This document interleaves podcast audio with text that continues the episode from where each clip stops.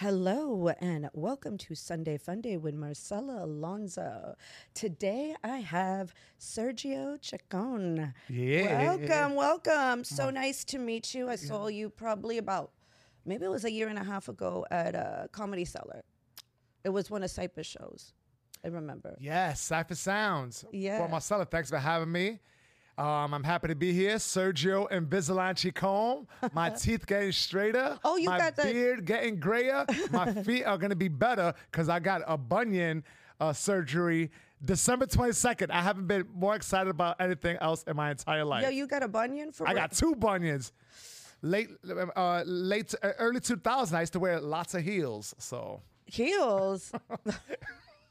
early 2000, I was a different person. Oh, No, I don't know why I got bunions, but I got bunions. My feet are wide. I got platypus feet. I got flat feet. Yeah. So I've got the same I got the same issue. I don't get bunions that bad because I take pretty good care of my feet. So tell me, um, I don't know like too much about the beginning of your career. When did you start comedy? I started comedy a long time ago uh, when I still had hair. So and and it was uh, like it felt like suede too. I had, I had good hair, but uh, the stress of comedy has compromised that.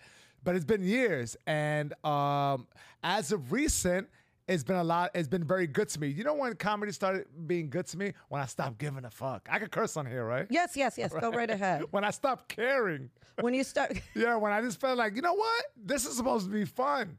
Let this be fun. Don't take it too seriously.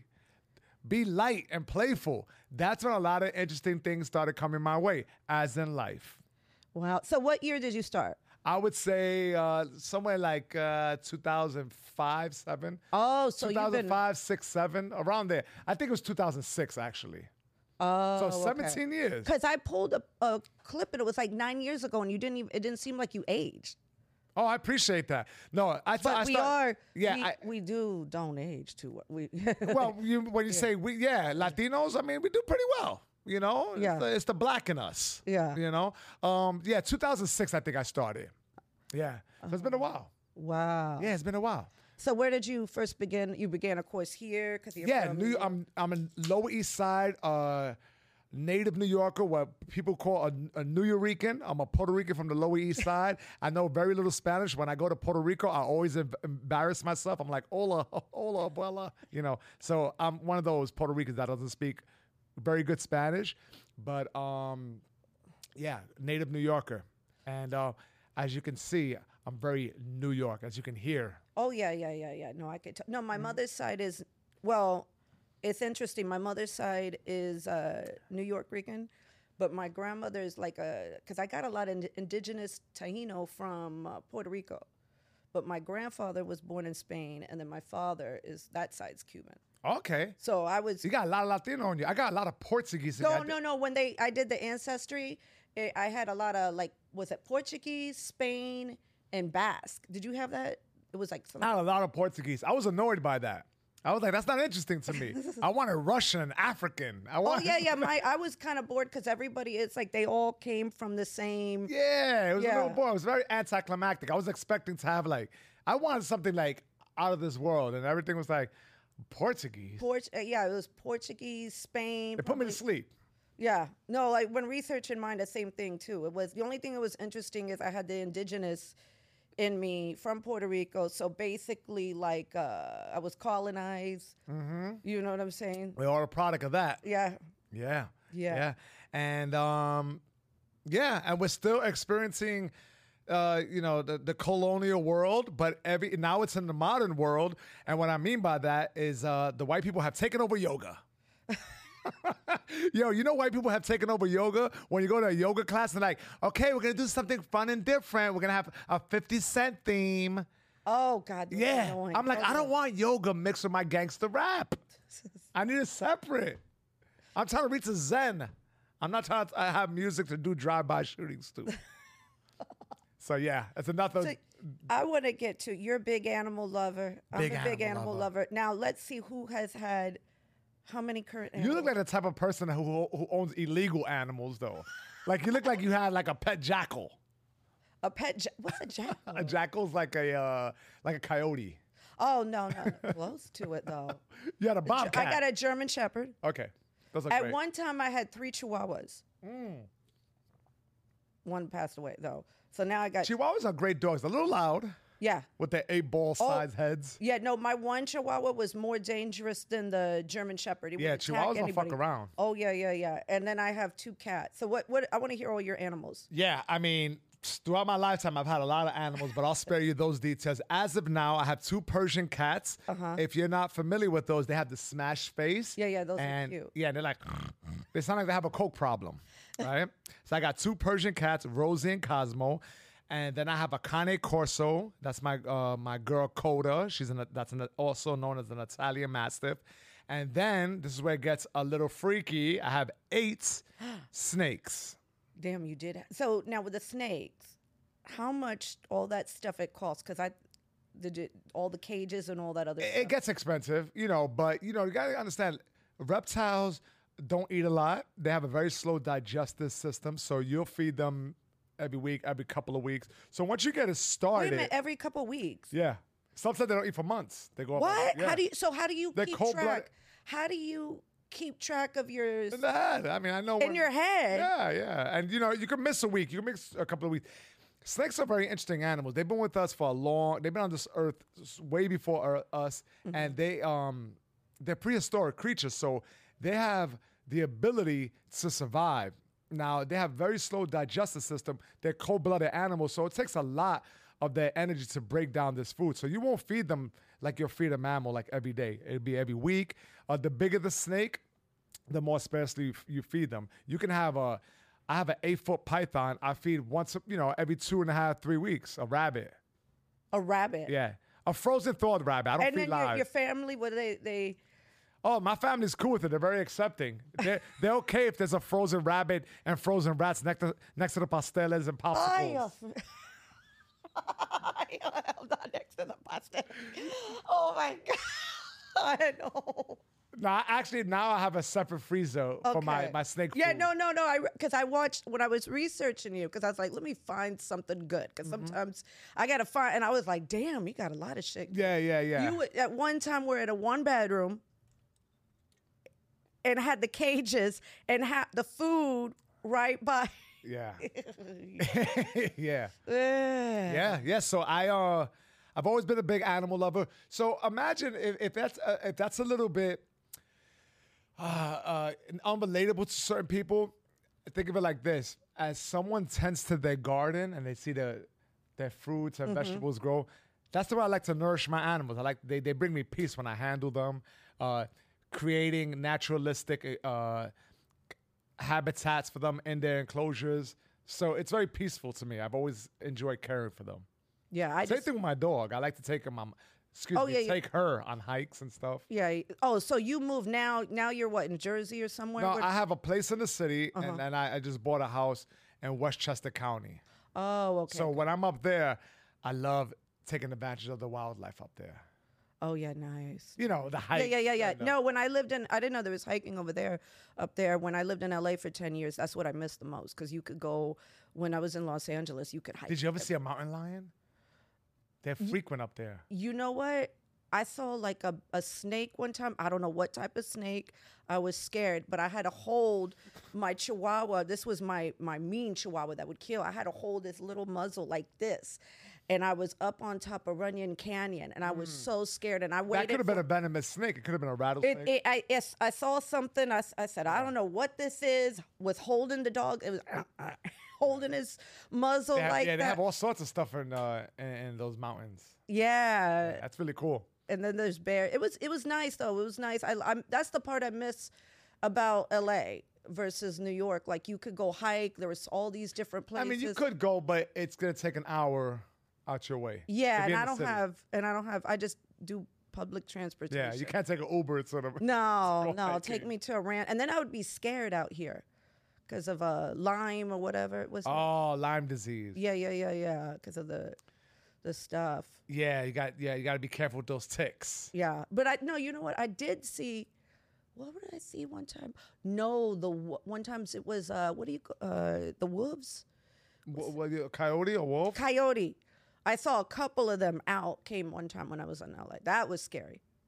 It could have been wolves too. Yeah. Yeah. They say that coyotes are all over New York City. That's the most interesting news I've heard as of recent. They said they're in the they're in the four boroughs, not What? five boroughs. Yeah, What for four boroughs? they're in uh, Manhattan and Central Park. Coyotes. They they and they're like uh, they come from the Bronx. Like that, it's all connected. Coming from the Bronx, the coyotes. yeah, um, and Queens and and certain parts of Bronx. I don't know if they're in Queens though. Interesting. I think that's cool. I didn't know that. You think they would go all the, the homeless people that sleep everywhere? They would get like attacked or something. I don't know. I think they're they're relatively shy. They're scavengers, I believe. So you know, if there's garbage, they're gonna be around. the rats are gonna get taken. You know, listen, man. You know, there's more wildlife than you think. I, I was in Central Park, and in the middle of the day, I saw like a 45 pound raccoon, and raccoons are interesting. Oh yeah, yeah, yeah. I seen a raccoon one time. I have a picture one time in the middle of the day. It came out after the pandemic. It was around during the time of the pandemic because that's when all the animals were coming. Yeah, they were like, "Where the fuck is the food?" Yeah, they were starving during that Yeah. time. So this is not during the pandemic, maybe a little just after. And I was uh, having a picnic with my daughter. There was a lot of people out. There fucking raccoon on a tree, and no one like budged. I was like, "You guys are used to this? I've never seen a raccoon in the city." And they have weird hands. They have hands like, Oh, oh. yeah, yeah, they do. They have little like because can I play, like, video I, games. I, you know what? My algorithm has all these, and I'm always tagging different friends, and they have like they they can like grab. Stuff. Yeah, They're can put up their middle finger if they want. They're cool. like we don't we don't enjoy what we have available. The raccoons are fucking cool, man. They can play video games they- they- yeah, if they wanted to. They have a mask. Yeah. And they'll fuck up a dog. Don't get it twisted. They- They'll, they'll fuck up a dog. They'll fuck up a dog. Yeah, like if Not my German Shepherd though. No, I think a dog around that size. They're Like a very, they're- Chihuahua, They're, very yeah. They're very they're, they're very uh they're, they're very diligent animal. They're smart. Yeah. I don't think they will attack unless they're rabid, but they, you know, you know, I've seen another one in Boston. He was staring at me pretty hard. I was like, oh, I'm just here for a wedding. Leave me alone. Leave me alone. Uh-huh. Yeah. So also I wanted to talk about you're also in recovery. How did you? When did this happen? And uh, So I, share with since, since, since a very early age, I was exposed to alcohol and drugs. Mm-hmm. And it didn't take to maybe the last 10 years to realize, damn, I was really young when I was exposed to this stuff. Mm-hmm. So that's like part of the recovery. It's like, oh shit, why did I want to do these drugs? And it's because I was just exposed to them at a very early age in the street, some of it at, at, um, at home Mm-hmm. when I visited my father in Florida. And uh, yeah, I like when I was five years old, I saw my father dealing cocaine, and that's when I would just visit. oh, him. me too. that's wild. That's Oh, a wild yeah. thing No, to see. I remember when I was a kid, they would pass a tray out, and then my because my dad was a drug dealer, Yeah. and then I saw all this white stuff, and he had a little like that pin with the little scooper or whatever. This is Yeah, young childhood memory. Yeah. So I That's wild to me because you you know you retain that information. Mm-hmm. So I remember him give. I walked into the kitchen and I'll never forget. I was in the living room watching the movie Howard the Duck. Terrible film, but it was like that theme song, Howard the Duck. And I ran into the kitchen Mm-hmm. and I see him serving someone, like putting a key by their nose. He says, "Go, go, go," and I like just remember that. Later that night, later that night, I ran my middle finger across the counter and I rubbed it on my teeth. I was six years old. So where did I learn that? I seen it before. Right. So like I remember doing that. yeah. So that's a weird thing to do. So th- those are early, uh, like I was a, a witness early on, and by by curio- curiosity just got the best of me. Started drinking at an early age, and when I drank, I do remember feeling like, oh man, I'm everything I want to be, but on steroids. I'm funnier. I'm more confident. You know. Because you have that adrenaline, like Yeah. yeah. And then, you know, you mix in later on with a little bit of smoking weed. And, you know, it was on and off, dude, you know, in junior high school. But my late teens, early 20s, it became more frequent. And then, um, but it was always in moderation.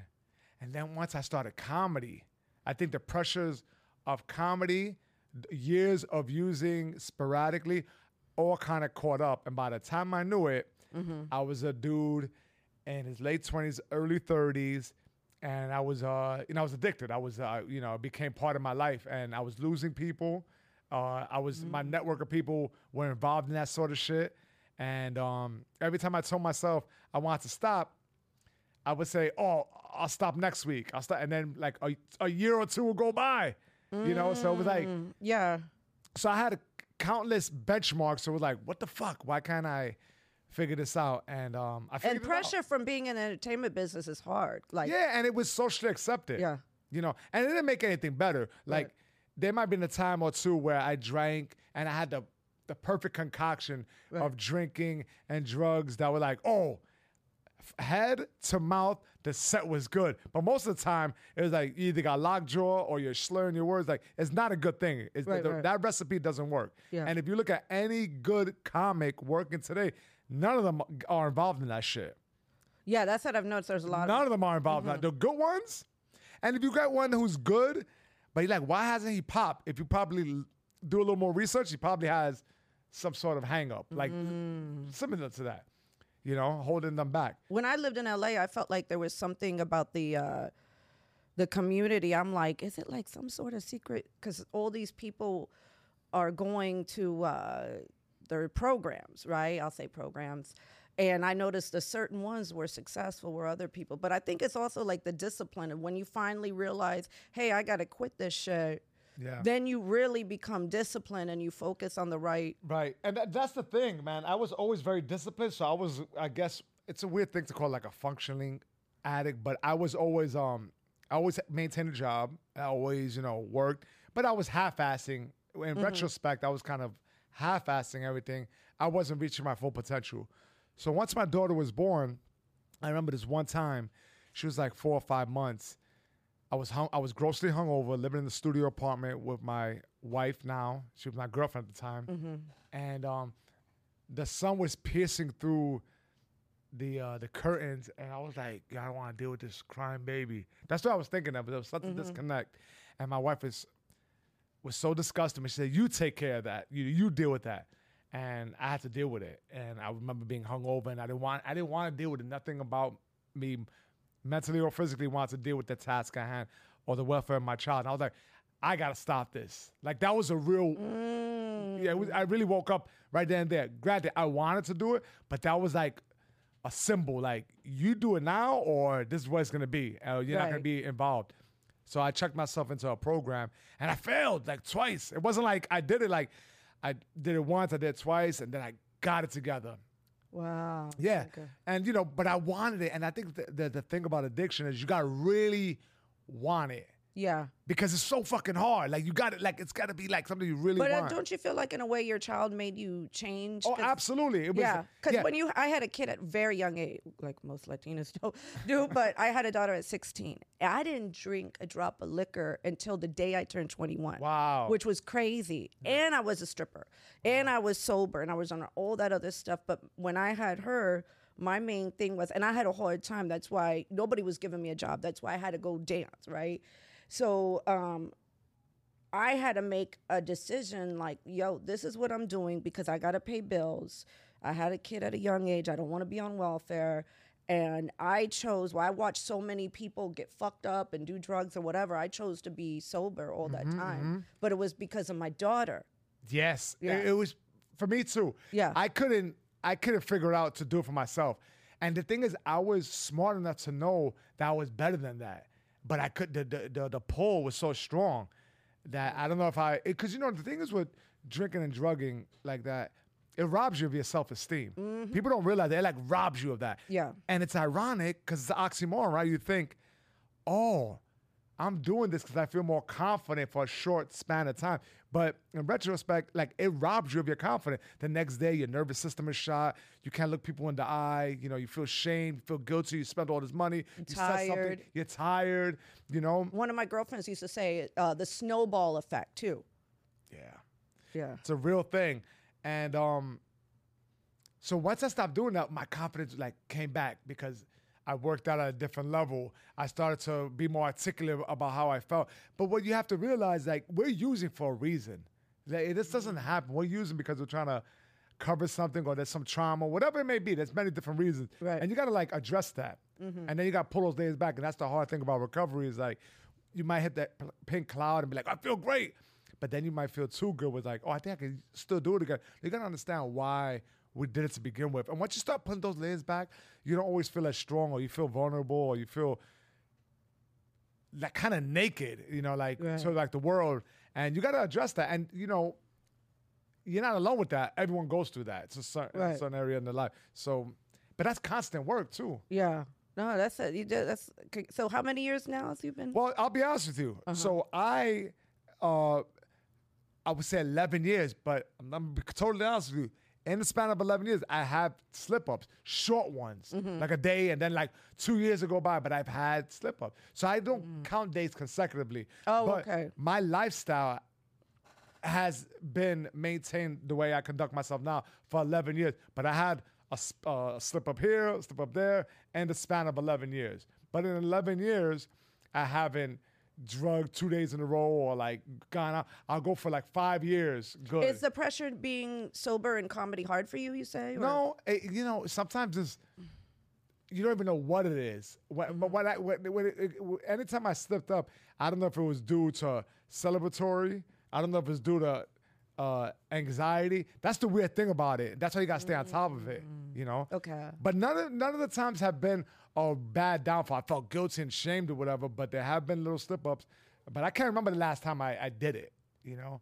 Um, but that's the way I do it. My path hasn't been through a program or anything. It's been through self discipline and keeping a good network of people. But I did do an outpatient program where that was a good foundation. Yeah. You know, and the people who I've met along the way coincide with a lifestyle I want. Even with stand up comedy, I go on the road with certain people Mm-hmm. and they love the fact that they get to hang out with me because not only do I not drink or hang out or chase women, I um make it a, a, a- a point to like we're waking up early to work out. So if you're on the road with me, you're waking up at 7 a.m. to work out. Oh, so yeah, you're Because I'm a good- personal trainer. So Oh, and so then they get so get- everybody wants to take you. yeah, yeah, yeah. So it's like I'm a I'm a positive influence. I'm not like a young combo that yo, we're drinking tonight, looking for women. Like I, I've been doing this so long that Mm-hmm. that's not no longer appealing to me. And I and I think about how good I'm gonna feel the following day if I lay down my daily rituals, which is stretching, working out, eating right, you know, all that shit.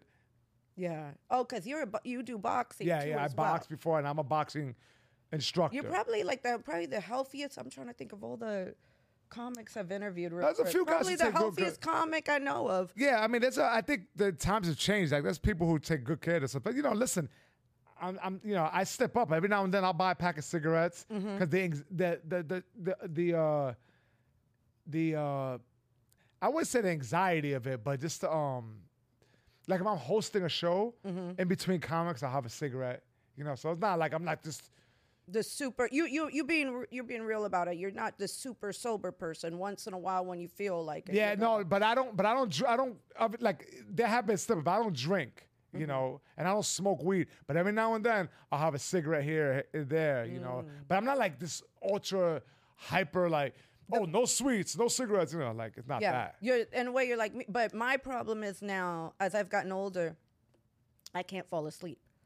That sucks. and I and because I'm a constant thinker, so I do take like an edible before I go to bed. I take a half of an edible, and uh, How many milligrams? I don't really it's Because I accidentally, and this is real. like fifteen to twenty I, milligrams. I, the, the, I came across two Oreo cookies that were, or, and it was 250 milligrams. oh, that'll fuck you up. Yo, and I ate a whole one in the process of cleaning my apartment.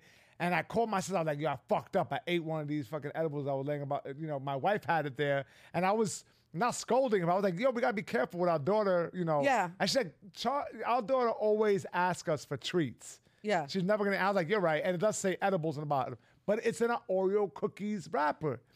I ate that shit multitasking on the phone, vacuuming, and I ate it, and I was like, "Oh shit!" I have to brace myself. My dog at the time was four months old, and that uh-huh. shit started to kick in. I said, I walked her, and I was like, looking at her, and I was like, "Yo, this dog is trying to dominate me." Oh no, no. One time I I take an edible at night, and I thought my cat was trying to dominate me. I thought because this cat's starting to tell me what to do and where to go. Because I have my black cat, he comes out. Now you got all and he- superstitious Yeah, and I shit? did, I did, and I go, is this cat trying to tell me? I had that happen That's too. one time. hilarious. Yeah, so I, I take a bugging. before I go to bed. It's usually like I want to say 15, 20. I don't know. I buy a pack. I take a half of a. I don't even know how many metal, but I know if I cut this certain edible in half, it puts me right to sleep. But I do have this moment where I'm kind of fucked up, but I enjoy it because I'm finally able to just focus Yeah. and relax. And um, but I haven't. And somebody said take CBD one night. And I took a regular CBD, you know, no THC in it, and that kept me up like this. Oh, really? And melatonin keeps me up like a crackhead too. Like You know, some of that stuff is junk too, because I've taken a melatonin Uh-huh. from like Duane Reade or Rite Aid, and that's just junk. It like leaves you like if you don't get the, the eight hours sleep or if you don't fall asleep immediately, it leaves you like hungover. It like it, it, it for me, it just doesn't work. It's, It doesn't it's, work. I- it's like mine I left think me like I have, groggy, Oh, groggy? like groggy. The next day, I just Oh, felt I like wish I can't even. no, I'm it, up it like was awful. It was like I finally fell asleep, but I woke up and I felt like I needed more sleep. Like it was almost like taking like a Nyquil or something. It, it does give me maybe it's something in our DNA or something. I don't know, but it was gross. Like, like I don't like it. I, I don't like yeah melatonin or CBD. It has me up like this. Like I can't sleep at all. But uh, the only thing is THC for and I've got to and I don't want to take. So my father died of uh, drug use. 'Cause, You know he he believed. Uh, he partied till he believed AA was for quitters. That was yeah, one yeah, of his that type of shit. yeah, but he died, but he was taking Xanax at the end, so I refused to take any type of pills or anything like that. But so that's why I'm like kind of stuck. But during the day, I don't smoke a joint or whatever. Like I have an emergency for anxiety, a joint always, but I can resist stuff. And then when I for drinking for me, I can do one drink and I won't do any more, and I'm fine. So I've always had discipline. But when I was way younger, for some reason, when my kids were young, because now they're both adults, um, that was crazy. Like the discipline I had at a young age was unreal. yeah, that's but I had- admirable. but I had a lot of responsibility at the same time. So I don't. I, something about when you have kids, you do change. Like something click. Yeah, yeah. You know what I'm saying? That- it's like instinctive almost. But that doesn't. but that- not that- for all. Not it for all. doesn't happen. all- It doesn't happen for everyone. Yeah. I heard a story recently. I was watching. You ever heard? Of, you heard of DJ Vlad? yes. Yeah, he had a. You know, I've always had mixed uh, feelings about his interviews. I feel like it's a bit of exploitation involved, but I do enjoy them. and I do watch him. I Yeah. think he's gotten a little more responsible um, with some of his content. But he had um, a guy on who was talking about using drugs with his mother at the age of 13, like heroin. Like she would strap him up. and- Mm-hmm. yeah. Because he was so curious about it. And he would see her. So it's like, you know, the, the, the lengths of what people will go through or do Mm-hmm. during the influence, uh, under the influence is pretty wild. Yeah. It's pretty wild. Yeah. And um, the war on drugs has failed, right? Like, you know, they incarcerate people. That shit doesn't work. You know, like, I don't know what it is, but the what we have done in, in, in America has failed miserably. I'm not sure if we had to legalize drugs and then, you know, tax the shit out of it and have It- responsible we people would do cure it. the. Somebody told me a long time ago, like 20 years ago, if they legalized weed, it would it would cure the deficit. But here we are today, like you know what I mean. But it's always going to be like these outlaw underground people s- selling. Yeah. And I'm not sure. I don't know enough I about do have a little conspiracy about fentanyl. I feel like they let that shit out on purpose, and I feel like it's the U.S. government to eliminate the low life people. Like the people, think about who really does drugs and what. Not like, and I shouldn't say like low life because a lot of people have died, but I feel like they purposely have put that out to get rid of people, like to do like a cleansing. I don't know about that because they make a lot of money off of people that they jail for that stuff. You know, like Yeah. that's that's free labor in the jail system. That's true. If you think yeah. about it, right? Yeah. I mean, whole communities are built on the prison system. You know, you go upstate and whole towns thrive off of one prison. Yeah. And then the work that a lifer does in jail, you know, they do work. They make, you know, you hear the cliche, making a license plate or whatever. Or like hand sanitizer. yeah, yeah, like yeah. they That- did so all that. That's free labor. It's it is in a sense modern day slavery. That's dismissed because they're like, oh, they're criminals. They want to work anyway. Like it's dismissed in that in those regards. But it is a, a system that keeps the wheels moving and it generates a lot of money. It's a multi. Oh, you know. yeah, yeah, that's So I don't know if that would be, you know. I don't know why a drug dealer would want to cut it with fentanyl when that the you know you could That lose was- customers. Yeah, that's, I don't quite that's the- understand that's it. the weird thing, but I just feel like they, I don't know. I feel like the U.S. government did that, and I was telling my mom because because look what they did with crack. yeah. You get what I was saying? Like, but now I think that they did it to like get rid of somehow. Yeah, I mean, That's just my little Yeah, I, one you know, conspiracy yeah, theory no, who, that I have. who knows? I, I do know that um, there uh, there's some interesting people out there. There's a guy named Dr. Carl Hart, and he's a uh, he's a uh, a recreational drug user, and this guy was talking about how, like how legalizing drugs will um be the healthiest way out of it, you know, because you know exactly what you're doing. It's Mm-hmm. do, doing by consenting responsible adults. It seems pretty radical, to, you know, to me.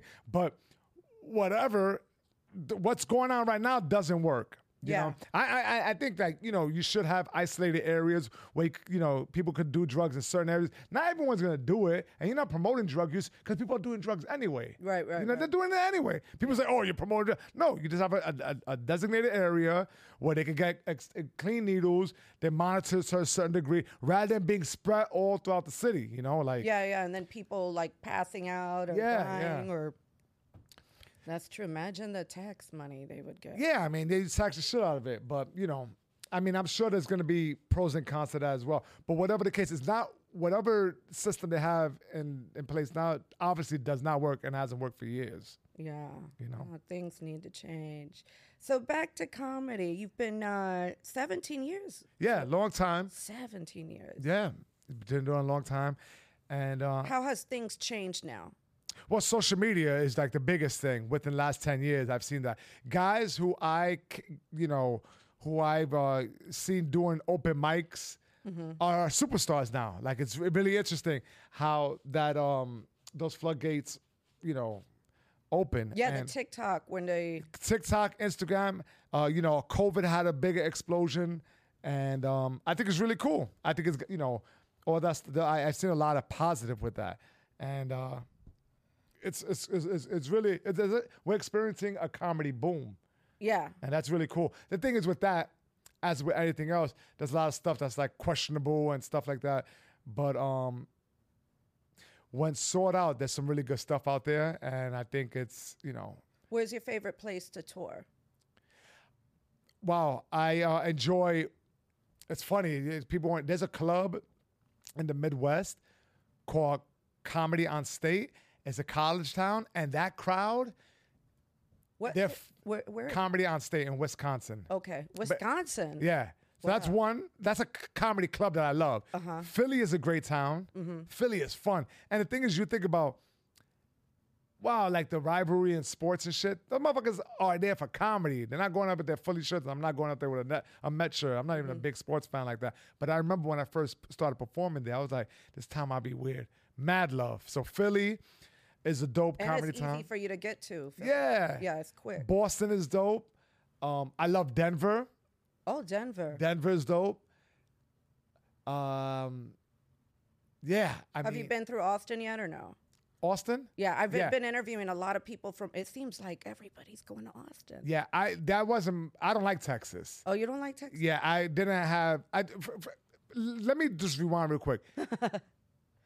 Texas is very vast. It's very Yeah. big. When I went to Austin, I, I played at a place called uh, forgot the name of it, but that's where I think uh, I they they have a podcast there. It's it's close. It's right around the corner.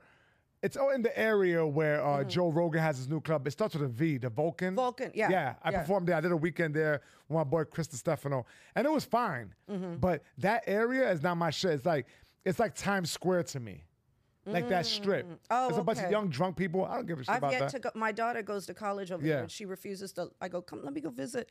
She Yeah. goes, you won't like it here. yeah, I wasn't crazy about it. Like Really? it was very forgetful. To, you know, It was very forgettable. forgetful. Forget forgettable to me. Excuse me. okay. Yeah. But Wisconsin was the spot. Yeah, as far as a comedy audience, but you gotta understand, I'm a I'm a I'm a mid aged man now where I don't Mm-hmm. th- that shit right there, that party scene, I, I don't care about that. The audience was was fine, and you know, the audiences were good, Mm-hmm. but Wisconsin, I that comedy club was dope. Um, Denver is dope. You know, I've had a, a- pretty good time in the West Coast, San Francisco Punchline, dope. But I Mm-hmm. also you gotta also consider what I'm doing out there after the show. If I have a weekend at a comedy club, Mm-hmm. Yeah. I like to explore the surrounding town. Right. And you really get the gist of it. The theater shows, you're there for one night, you're in and out.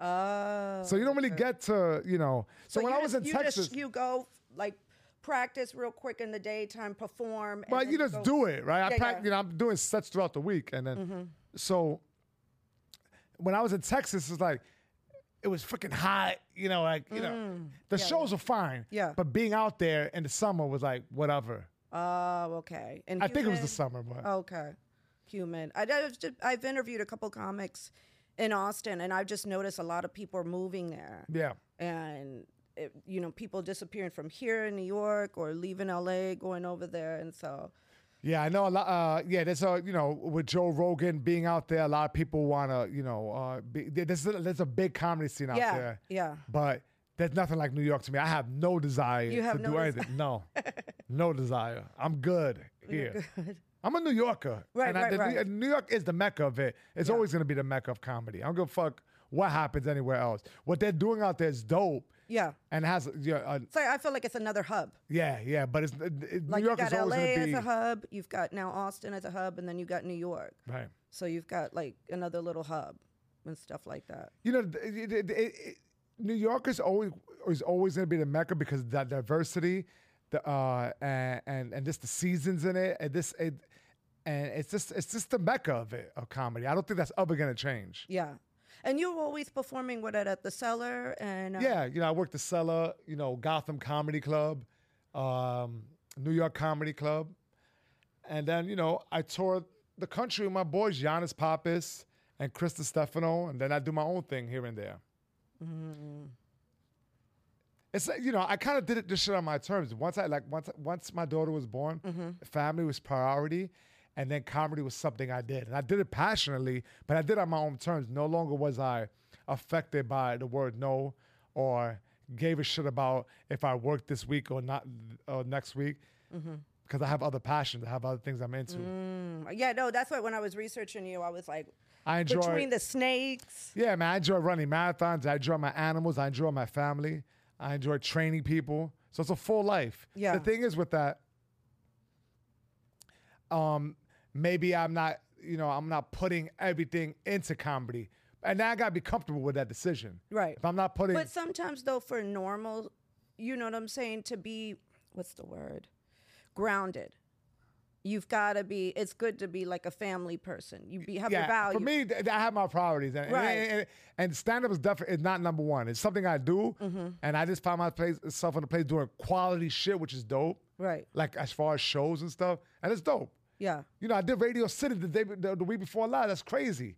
Oh wow. Yeah, six thousand people. My boy Chris. Listen, it's his accomplishment, but it's dope to be Mm-hmm. A part of. So six thousand people. My That's wife got to see me perform. Who I met at a comedy show. Oh, that's right. Because I researched that. What is up with you comics? Are you're the second comic I have heard that the woman was on a date with somebody else. Oh, really? The second, because I when I was researching you, that was something else interesting. But what kind of game do you have that she was on a date with somebody else and then you Well- told her like? Yeah, so she was just newly single, Mm-hmm. and she was thought the comedy club, Laugh Lounge, which is now no longer ex- in existence, it closed down some Right. years ago, was a great place to take a blind date because her brother was the DJ there. So it was a safe place. Mm. Yeah, yeah, yeah. It's a place where you know I can see what the my potential mate is interested in humor wise. Mm-hmm. Um, my brother's here, and I enjoy comedy. Mm-hmm. I guess is her idea. It was a small crowd. I remember. I was like two years, maybe like a year and a half in. Donnell Rawlings, Ashy Larry, I'm rich, bitch. used to took a liking to me. He used to put me on every Mm-hmm. Monday. And one day, I see this very pretty girl in the very front row. and She's with a dude, Mm-hmm. and I made her laugh a lot. And She was very, you know, we, we were. So you locked eyes when you saw her. I yeah, I mean, I just thought she was very good looking, but uh, I didn't have that intention. Okay. And then I met her a second time. And Where did third- you meet her the second time? Like she used to come to the club a lot. Oh, okay, because of the brother. Yeah. Okay. And then one day, Donnell asked me to, uh, you know, go to his barbecue uptown when he lived uptown. And he had a dope crib. Their apartment, I think he had like a penthouse sort of thing, but it was way like in Harlem. And I said, I'll get there early. I'll help you set up. Mm-hmm. And you know, think the, thing about Donnell is that he could cook his ass off. Like he made ribs and chicken, and, and he was very passionate about it. It's like mm-hmm. I don't give a fuck what it is. Like I'm passionate about snakes. That's not everyone's thing, but someone's passionate about it. Like you enjoy listening or watching it. So I enjoy watching him cook and shit. so I was helping him. The party lets in. We're having a good time. Drinks are flowing. You know, you know, smoke and everything, and it's just a good vibe. The music is going, and she walks in, and then that's when we really connect. You know, yeah. And then two years later, we had a kid, and you know, we're still together. Wow. Yeah, Wow, that's so. yeah, it's really cool. It's really cool. Wow. And my mother Uh-huh. also went to the Radio City show, and she hasn't seen me perform since the days where I had to bring people to do comedy. I a big five people. Oh, when you had to like b- beg them. yeah, like five minutes. Oh, I've gotten text message from certain comics to like come. They're to called bringer events. shows. Yeah, yeah, yeah. Bring five people, you got five minutes of stage time. Mm-hmm. My mother hasn't seen me perform since those days. What does she say for the difference? Because through the years, a lot of comic, it's like start upgrading. Yeah. Yeah. You know, I'll be honest with you. Mm-hmm. I wanted more validation, and I was ashamed to admit that to myself. Like, I wanted more, like, oh my God, that was amazing. And although I think she was impressed by it, I needed more. Mm. I don't know why I needed more. No, I get you. I get you. Because sometimes you do stuff and you just want to be. I totally get where you're coming. Yeah, Yeah. I, I, it took, a, you know, I had to admit that to myself. I felt a little corny and embarrassed, and I even wanted the same thing for my wife. And like, I think what their first for or whatever, but it was Radio City, you know, six, and I wanted more, and I didn't get that, and I don't know if that's that's a that's um that's uh in my head. It could be my shit, you know. No, I've been there before because like, um, And my daughter also won, which is cool. oh, My daughter saw me perform at the cellar. Mm-hmm. I was forced to take her there because her mother was running late, and she were, was. were you worried performing in I was at the cellar, Uh-huh. and I readjusted my material, and Jim Norton was on stage. Yeah, and we just walk in the club. I'm closing out an 8:30 show at the Village Underground, and Jim Norton's on stage. He goes, "Hey Doc, me and my wife want to know why she can't pre- she can't get pregnant. We were trying for months." He's like, "Well, it doesn't help that she has a dick." Because he likes transgender, right? yeah, yeah. And my daughter was like, you know, my daughter's like an old soul, and we had a good laugh. Mm-hmm. I went up, I had a good set, but I made sure to make any adjustments that talk about her mother or her. Mm. At Radio City, I had planned to do a bunch of stuff that's risque. And your daughter's how old? 11. Oh, okay, you've got a couple years till hell breaks loose. Yeah, that's what people tell me. Well, no, you know what I'll tell you because I have two daughters and I had to do it alone. Their fathers were pieces of shits. Um, if you're close enough to your daughter, you're gon- you're not gonna have a hard time.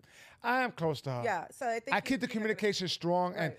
w- even when I But the hormones kick in. Yeah, yeah. And that's what the pain is. And now my daughter's 19, and now she's fully. I think when she hit 19, like I know when she 18, 19, she's now fully normal. The hormones are regulated. But yeah, 12, 13 was a nightmare. But her father wasn't helpful. My younger one, she put what what did you find most difficult? the old the oldest one was easy, and I'm gonna tell you why. The oldest one was gay, and that was a blessing. Like to have to have a gay daughter. Well, I was like, you gotta think I was real young when I had mine, so I was so happy she was gay because I didn't ha- wasn't gonna be in a Wella anytime soon. But the oldest one, um, I mean the youngest one was held because her father was locked up, and so she thought things would have been better because if he would have been around. But when he came out, right when she's 18, and then she sees the way he is now, and she he kind of like you know he would be on the phone like promising the world and everything to And not come through. And then he he didn't come through at all. So now it's like finally she's given me the credit, but I went through hell, Yeah. like hell. well, you had a lot on your plate. You raising Yeah. two kids. Yeah, you know, yeah. Two. ki- The oldest was very easy to raise, um, and I, partly yeah, because she was gay, and I knew when she named the guinea pigs uh, Ellen and Portia. So funny. I was like happy. I was like, good. yeah, like yeah. she named them Ellen and Portia. I was happy. So when people start talking, because I've had a couple friends say something, and I'm like, you know, And it's funny, right? It's something like that. that it sneaks in, it catches you off guard, right? Because they don't say it directly. Yeah, they'll Right? say something like uh, a friend of mine, her kid was in college, and I said, "Look, you know, they can eat at the." Because when when they go to college, they you can pay for like a meal card, and her friend, my friend, was sending her daughter like five hundred a month to go eat out everywhere. I go, "You teaching her bad habits?" She goes, "But you know, she goes out with boys. That's uh, so so. Wait, what what is that? You got to give her money? Like teach her ass some more, make the guy pay. Like you know what I mean? That's She a weird thing to say. That was a very weird. Uh, Well, I don't, I don't, I don't quite get it. I didn't get it either, but you know what? Like, It's almost when someone says something racist and like it catches you off yeah. guard. So when people say something, homo- yeah, I'm like, yeah, yeah, like homophobic. It's like, yeah, and it's like, well, hold it right there. And you gotta check people. Sometimes Yeah. we want to let it slide. Yeah. And especially when it's like someone you know, right? yeah, Because sometimes you could hear something and it's like third party or whatever. It's like, right. but when it's someone you know, it catches you off guard. Like, okay, let's explore that a little more. You Right. know, like Yeah. So it's uncomfortable, but you gotta. Conf- I, I yeah, feel, you got to feel better check 'em. confronting But it the, sometimes. the little one put me through hell. But I think the important thing is like having the father around. I feel like it's very, very vital, and it's you know what I'm saying. And for us Latinas, we actually we really need the guy. It's good that you're around your daughter because. Um, I don't know if you know this fact. We are like the lowest paid on the gray. Latinos are like underpaid 52 cents per every dollar a white man makes. wow. Latino men come in number two, and then at number one is there's like a fight between Asian men and white men right now at the top. Wow. So we're at the very bottom. You get what I'm saying? So that's why I like push education to both of my daughters. Yeah. You know, big important. time. That was one of the the um, main reasons why we want to go to Westchester County because the school district Mm-hmm. is so good and she's thriving. And you know, with her being at the tender age of ten, we were, I was a little worried about taking her out of the city, and it, but it worked out. Mm-hmm. No, that you made a smart decision, right? Yeah, there. man. Yeah. Uh, you know, and I gotta give it to my give it to my wife. She's the one that pushed for that. I was like, why can't we wait? You know, but we did it, and um, my daughter's doing well, and she's you know, it's one of the best schools in like in the country. They say like, it, well, definitely in New York, Mm-hmm. but it's like way high up there, but not pretentious. You know, it's not Mm-hmm. a, it's not a private school like. It's diverse, Mm. um, and the teachers look, give a fuck. They they're compensated well. You know, teachers in the city are overworked, underpaid oh yeah. and yeah. you feel bad for them. They're like, Yeah. you know, you know, it's like, oh, you have a tough job. Yeah, and then having a little bit of diversity is important too. 'cause, Yeah. uh, it's good to be like around a mixture of people. Yeah, for sure, because Yeah. that's you know what the, the way it should be. Yeah. So, um, yeah, so that that's that's good. And you know, communication with my daughter, I talk to her about anything. Now, gra- granted, I'm not gonna be brash, you know, with certain things, but I make it known that you could talk to me about anything. And if I'm not the one that you want to talk to, you, you have your mother to talk to as well. But any form of entertainment, understand it is entertainment and it's the amplified version of an, an emotion. So don't don't take that with a grain of salt. Yeah. You can enjoy it. Music could be like the soundtrack of your life. You understand? If, if someone's weeping about their ex, it doesn't define how you should react to every ex. It's just the emotion that that was brought out in an amplified version. If a comic is talking about abortion, doesn't mean, you know, death and despair. It's like it's an amplified version of that emotion. So whatever I'm talking about, if something seeps through, I want to know it's not personal. It's a cartoon amplified version, Right. And that's entertainment. So when you did the when you performed at the Radio City Hall, um, you were talking about your daughter and your wife. Oh yeah, and I was a little apprehensive about doing so, but it's what I wanted to do. So I sat them both down. I said, and I said just that. I said, you know, when I speak about certain things, I want you to know that it's an amplified, big, you know, ridiculous uh, exaggeration. You know, and it's a joke. It's the. Yeah, yeah, the element of surprise is the Now, joke. when they when they saw it afterwards, was there any like passive aggressive behavior? Not at all. No, they they were accepting. yeah, that was not at all. It was like very positive and cool. Yeah. Well, that's good. But then, uh, you know, the insecure artist in me, artist in me, thinks there's something creeping. They're like uh, a little bit like, I don't know. But I can't turn their minds inside out and get that, you know. Yeah. But so reinsurance on my part with everyday love and communication, I mm-hmm. think, And the fact that you're there too. yeah, yeah, and presence Yes. overshadows any insecurity, you know, that Yeah. might happen. And they know it's a job. Right. That's the good part. Exactly. So, with that being said, but you know, I, I I always because I want to consider people's feelings. I don't want to be like you know just brush off like oh this is my art. You know, like I want to right, I right, right. consider people's feelings. Yeah, Like, because I've been around some comics where like, like I've done a podcast one time. I couldn't even talk.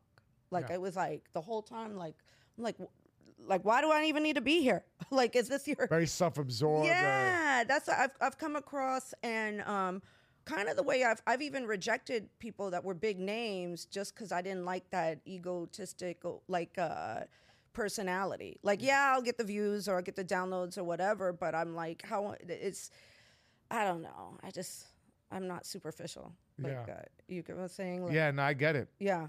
I get it. Uh, yeah, I mean, you But kind of with this podcast, though, you know what? Like the reason I started like going to more Latinos and all that, and having them on is they're the only person that answer me back that want to come on.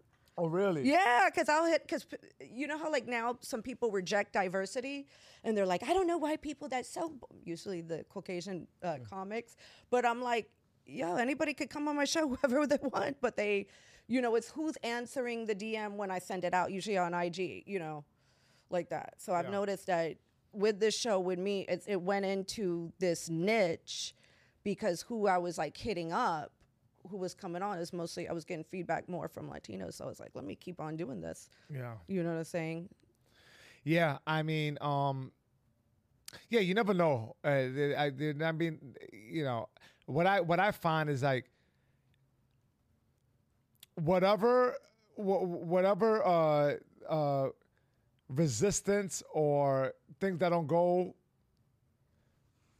your way, and I don't mean like you know uh, invitation unanswered. Yeah. move on, wipe Yeah, it. yeah, yeah. That's Like, how I am. Yeah, that's well, no, I I, ask. My thing is with this show, like I ask twice.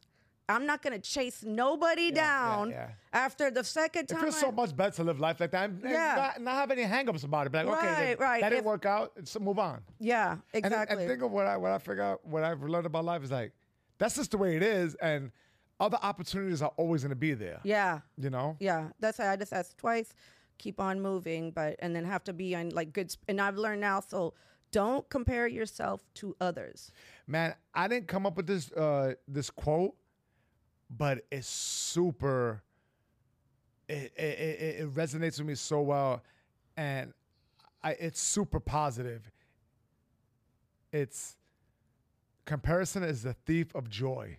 Comparison is a th- oh yes, yeah. I don't know where I heard it. And props to the person. is- is it's not my quote. I want to make you know. I want to quote that. It's not my quote. I'm quoting. It's not my quote.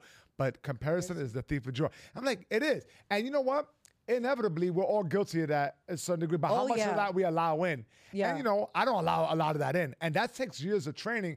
And it's like internal, like peace. And there's a there's there's Oh, rituals that's that I so have. true. Because everybody has their own journey. Yeah, yeah, but also like you know, my my internal peace is like the most important. Where, you know, ex, you know, emptying out the junk from my head. Right, anxiety is uh-huh. worrying about the past or the future. Being present, enjoying the colors of this room, you know, the exchange I'm having with you, uh, and just being present rather than me going. You know, you're talking. I'm like, you know, or think about the past or the future, right? Because that inspires anxiety. Or yeah, you know, you're right. Because sometimes I quit. There was a time period where um, I just quit, like not networking, but like I sort of just said, okay, uh, this is what I'm gonna do. I'm gonna follow my passion, do what I want to do. Like with both of my podcasts, like I like comedy. This is how I'm gonna do it, and and then my other podcast, I'm gonna do it this way, and that's it. You know what I'm saying? And I'm not gonna worry about. I'm gonna worry about my niche me booking. That's it. I don't care. I remember one time somebody left me a comic. Why do you have so many open micers on your? Because I, I'll, I sometimes I'll have different comics on, and it's Yeah, like and it's also like you're new at this. You you you, you you started right, if I'm not mistaken. over a year ago. Yeah. Right, right. Yeah. So it's relatively new. Yeah. Exactly. It's a new podcast, new comic. Like you know, uh, that's just the the way it flows. Right, and right. It's not, it's not a, a definition Yeah. of your work or whatever. That's so fucking what? That's an, an obnoxious thing to ask. yeah. Right? Why do why do you have somebody open You know, somebody said it about one particular comic, and I forgot. Like, and I, it was so like. It was probably like my fifth or sixth show, and I already I had like some good people on. I'm Yeah. like, what the hell is Right. now? These I was like, you go do your podcast with 200 yeah. followers. You go try doing it, see what happens. So Yeah, yeah. yeah. You can't. It's a yeah. Yeah, and you anything in life that you do, this is a thing I've realized too. You have to be consistent. Consistency is key. So looking at your own journey and keep on going and just keep on being consistent. right. That's Yeah. absolutely right. Yeah. Consistency is key. Yeah. And um yeah, and a lot of times you'll find that you might end up in a place where you didn't even imagine, but it's a good place. Yeah. That's know? true. You know, you meet different people and different opportunities arise. And just being light and playful with it all, not taking yourself or any of it too seriously. That's a mantra I would like to always follow, but I always revisit it, you know, because we don't, you know, we, we're, we're prone to You all have to be, now I have to give you this compliment. You have to be one of the most rounded comics I have interviewed. Oh, I so appreciate far. that. Thank you. Yeah, I'll say male because I've interviewed some female. All the male, you win my most rounded comic. I appreciate it. well rounded, yes. Well, like, listen, the, the, and I like sharing these things because this is where I'm at in my life. Like, there's daily rituals that make me feel. The objective is to find peace, and maybe that's not the funniest thing, but we had some good laughs here. But that shit isn't important to me. And I think in this day and age, shit, man, we're all kind of searching for that. It might be mm-hmm. peace through our work, and all of it. It's going to be hard. It's things we want to do require sacrifice and and you know and work and everything. But I think you should not be robbed of your peace. And Yeah. how do we achieve that? You know, and I'm dabbling in meditation, you know, journaling, stretching, becoming one with my body. I've always Oh, worked I've out. been journaling too, and it, it that you know what I did for a while, and I need to keep on doing this. I was doing um gratuity, and I told a friend I did this, and I more stuff was coming to me. In fact, I'm gonna write tonight when I get home. Now that I'm talking about to you, I started writing what I'm grateful, and I would have a bad day, and I would write. I'm glad I have hair on my head. I'm glad I have my teeth. Like I, I had to find like even my worst day, what am I happy about? When you start doing that, like more things open up. well, yeah, well, it's like, you know, it's more things open up, but it's, it's also like you appreciate the things that are, are accessible and you have control over. You know, like we, Yes. we, we put ourselves in this position where mentally we're like, we want this, that, and third. Like, you know, we, we become other people's thoughts. That's why I think like the social media thing could be a very positive and powerful tool.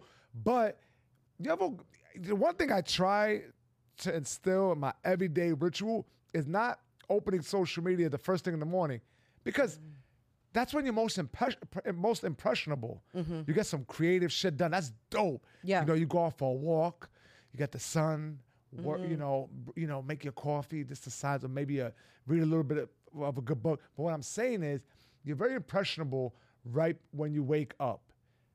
Why would I allow my day to start with the stutter step of a snooze button? Dun, dun, dun, five more minutes. Dun, dun, dun, five more minutes. And now the, the remainder of my day is like kind of like a stutter step. Like, I don't really want to commit to this. I just mm-hmm. get the fuck up. Right. I put my alarm clock in another room. Two, I don't look at social media. Why would I want to become someone else's thoughts? Mm. You become someone God, else's but my thoughts. career's in social media. Like, I definitely don't do that. yeah. Like I give it an allotted time during my day. yeah. And I have no Well, I've been scheduling. You know what? I've been scheduling some of my posts the night before. That's helpful. Yeah, but the, to go like to wake up and like, because especially with everything that's going on in the world, you're getting. First of all, it's like a, a, hit of dopamine if someone's like you get something And positive. you wake up to negative. Com- Yo, but yeah, it's, yeah, ne- yeah. it's negative things like you know with the, with the tragedy that's going around the world. Oh, yeah, you're getting yeah. you're getting like that's injecting you little by little. So now you're getting like you know this passionate rhetoric about this, that, and the third, and it becomes your ideology throughout the day subconsciously. So you walk maybe, you know, what could be a nice walk down the street, and now you're a little more defensive and tight without realizing it. And an accumulation that could break you down. And you don't realize why you feel so tight and stressed. Mm-hmm. yeah. So I, I try to remove that shit, you know, because it's not life. It's, oh, I'm gonna know- start now. Scheduling the night before and then Oh go yeah, your morning. Time. Yeah, I think I think it, it- your morning should be your morning. It's Right. like you know we're already busy or whatever. I, I like to wake up an hour and a half early, and this is just me. Uh-huh. But if I could lend this advice, and there's a ritual, it's like my, and it could be different for everyone, but this a few things for you, was the morning stretch, writing, you know, meditation on a, you know, when I have the time. Yeah. And then like all the junk is free, and I go in, and everything is just a little more like Uh. engaging, and I like my conversation throughout the morning are a little more meaningful rather than like it's you know rushing through it. Right, right. God. And day by day, it's like a, it, You're like the- a life. co- I see why now they're taking you on tour. You're like, I just feel like the day to day interactions are a little more meaningful, and that's life. We think it's we think it's a, a prize at the end of everything. That's bullshit. Those things are nice, but those prizes, like the work getting that shit, is actually where it's at. yeah. And that's a little corny to say, but it's like the journey to it. It's like when I was training to compete and fight, I was fucking scared to death. I would think of myself getting knocked out. I had all these things, but that hard work I put in, and that was what mattered. And and the prize was good, But like I realized what it, it included. It required a little bit of sacrifice, and I use that as an analogy. Is what Mm-hmm. I'm saying. The end result was so quick; it came and went. But the daily ritual and Yeah. the work put into place. Oh, I'm gonna start now. it's at. Now you got me motivated. When I wake up, I'm gonna have it all, have all my posts scheduled the night before, and I and find for me, it's nice to have that. You know, it could Yeah. be uh, d- daily goals, and just it's like it's easy. You don't have to fucking, you know. But in accumulation, it's like, oh shit, it just feels good. Yeah. Every day feels fruitful. You know, I put it. But also, you're living in Westchester, so you got a nice, beautiful walk Well, with your dog in the yeah, morning. Yeah, but I live in the city too. Like I do, Oh, I do both you do both. because I'm in a transition right now. Okay. That was, you know, I'm in a transition. Like I um, my family, we got it was a fixer up, but we got up to the house, Mm-hmm. and then everything happened very quick, and that was very trying on the relationship because it's a, you know, I had to. All my work is down here. I'm on tour and everything, so I, you know, now I'm in a transition. Mm, I got you. I got you. But I try to make light of every situation as is, right? It's like this is a positive, Yeah. you know. Very, very positive. Well, thank you so much for coming Marcela, on you. my show. Can you let my audience know where they could find you? Yeah, SergioChicon.com is the website, and on there you'll find YouTube on the Sergio Chicon, Instagram under Sergio Chicon. It's very easy. I'm not hard to find, and all over the country, I tour with my boy Chris Stefano and my boy Giannis Pappas. They're great comics. They're very different comics. A lot of times I do the, uh, the the featuring, which is the opening act, and I'm in the city all the time. The Cellar, Gotham Comedy Club, and all that good stuff. Yes. My name is Marcela Alonso. You can follow me on IG at Marcela Sobella, YouTube Marcela Sobella, Facebook Marcela Sobella. If you want to see this episode, go to marcelasobella.com and you can join my Patreon for this full episode for the visual. Audio too is on that link at marcelasobella.com. Peace. If you're like me, you want to get your business ahead, but there's certain skills you need, but you just don't have. If this sounds like you, then you need to head over to Fiverr. They have a whole array of professionals that can help you in different areas, from design to writing, marketing, and more. They have you covered. I seriously can't tell you how much Fiverr.com has helped me along with this podcast. Um, I've used them so much for this podcast. It's been unreal. They make my flyers. They go ahead and um, I hired this guy to help me upload the each episode and in the beginning in order for me to be all over the place it was i was totally going on fiverr it was i seriously just it's i've gotten so much for my business through them so please use my link which you can find in the description of this episode or you can go to marcelaalonso.com and book there through fiverr today. You'll be glad you did